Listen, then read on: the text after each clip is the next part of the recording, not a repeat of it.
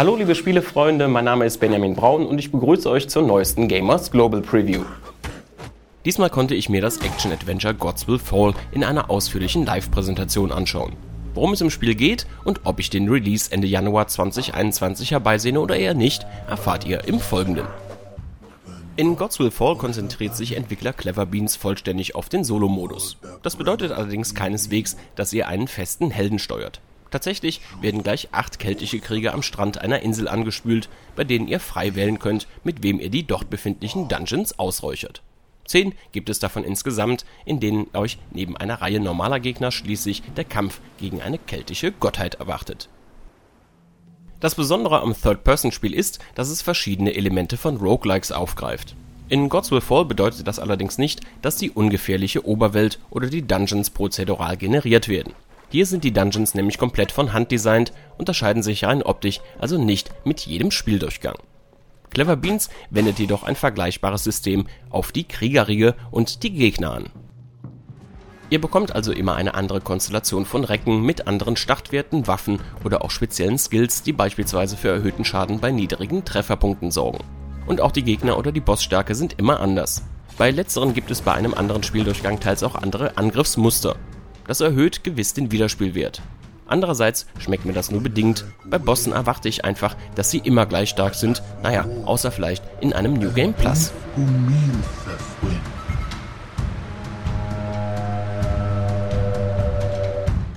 Mit welchem der Krieger ihr euch in einen Dungeon wagen möchtet, steht euch frei. Ist die Wahl getroffen, könnt ihr sie aber nicht mehr rückgängig machen.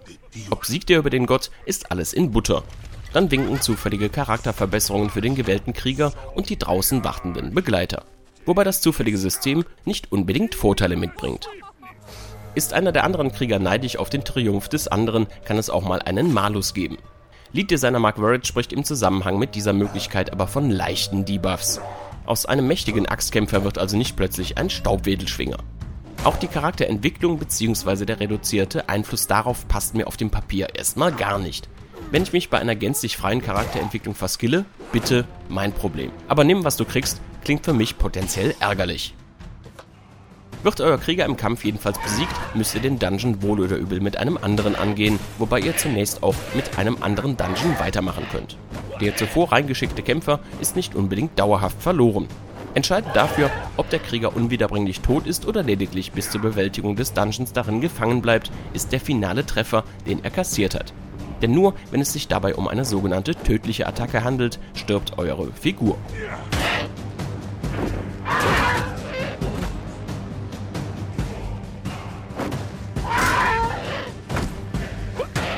Während ihr im Spiel keinen direkten Einfluss auf die Entwicklung der Charakterwerte wie Stärke oder Geschwindigkeit habt, verbessert ihr die Charaktere über eingesammelte Items in den Dungeons. Ihr könnt an bestimmten Stellen auch versuchen, eine eurer Waffen in einer Schmiede zu verbessern, wobei auch dabei der Zufall bestimmt, ob es eine Aufwertung gibt oder die Waffe bei dem Versuch womöglich gar zerstört wird. Gekämpft wird ausschließlich im Nahkampf mit fünf verschiedenen Waffengattungen wie Schwert, Doppelaxt oder Speer, wobei die Meisterung sämtlicher Kategorien mitentscheidend sein soll, ob ihr besteht oder nicht. Fernkampf oder Magie gibt es offenbar nicht, wohl aber Objekte, die ihr auf Gegner werfen könnt, um sie kurzzeitig ins Taumeln zu bringen und so für einen stärkeren Angriff empfänglich zu machen. Die Angriffsvarianten, darunter auch die Möglichkeit, nach einer bestimmten Aktion Feinde in einen Abgrund zu stoßen, sind prinzipiell alle von Beginn an freigeschaltet. Kritisch dürfte im Kampf vor allem die sogenannte Bloodlust sein.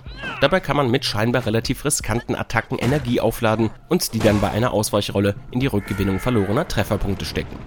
Das erinnert entfernt an das System aus Bloodborne, in dem man verlorene Lebensenergie innerhalb eines knappen Zeitfensters durch Treffer wiederherstellen kann. Spaßig sehen die Kämpfe in jedem Fall aus, aber um deren Qualität wirklich einschätzen zu können, müsste ich selbst Hand anlegen, was mir bislang leider noch nicht möglich war. Besonders gespannt bin ich in Bezug auf die Bosskämpfe, von denen ich drei erste sehen konnte.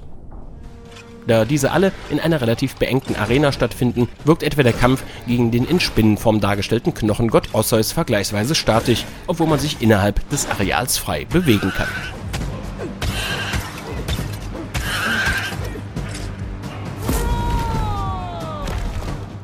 Übrigens reduziert ihr durch den Sieg über normale Gegner im Dungeon die Trefferpunktleiste des Bosses am Ende. Wer, soweit das überhaupt möglich ist, einfach bis zum Boss durchrennt, muss dann aber wohl nicht nur mehr Trefferpunkte abarbeiten. Wenn ich es richtig verstanden habe, hängt von eurer Vorarbeit auch die Stärke der Bossattacken im Kampf ab.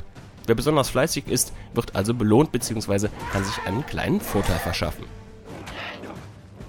Und damit möchte ich zu meinem persönlichen vorläufigen Fazit kommen. Ich hätte definitiv Lust darauf, Gods Will Fall selbst auszuprobieren. Die Kämpfe sehen spaßig aus und ich will einfach wissen, wie sie sich anfühlen, insbesondere bei den Bossen. Das Konzept finde ich einerseits spannend, aber in Teilen auch seltsam. Ich habe nicht so sehr etwas gegen zufällige Gegner oder Gegnerstärken. Aber die eher zufällige Charakterentwicklung, auf die ich offenkundig wirklich nur sehr begrenzt Einfluss nehmen kann, macht mich noch wenig an. Das gilt im Prinzip immer irgendwo, aber gerade bei Gods Will Fall ist das selber Spielen bzw. das selber Erleben besonders entscheidend, um die Qualität des Abenteuers wirklich einschätzen zu können. Deshalb bin ich auch eher vorsichtig optimistisch, dass Clever Beans hier an einem Actionspiel arbeitet, das mir den Januar versüßen kann. Meine persönliche Einschätzung ist deshalb ein knappes Gut. Diese Preview gibt es als Video, Audio und Text. Weitere Details zum Spiel findet ihr auf gamersglobal.de. Solltet ihr uns auf YouTube zuschauen, freuen wir uns wie immer über ein Like und ein Abonnement unseres Kanals.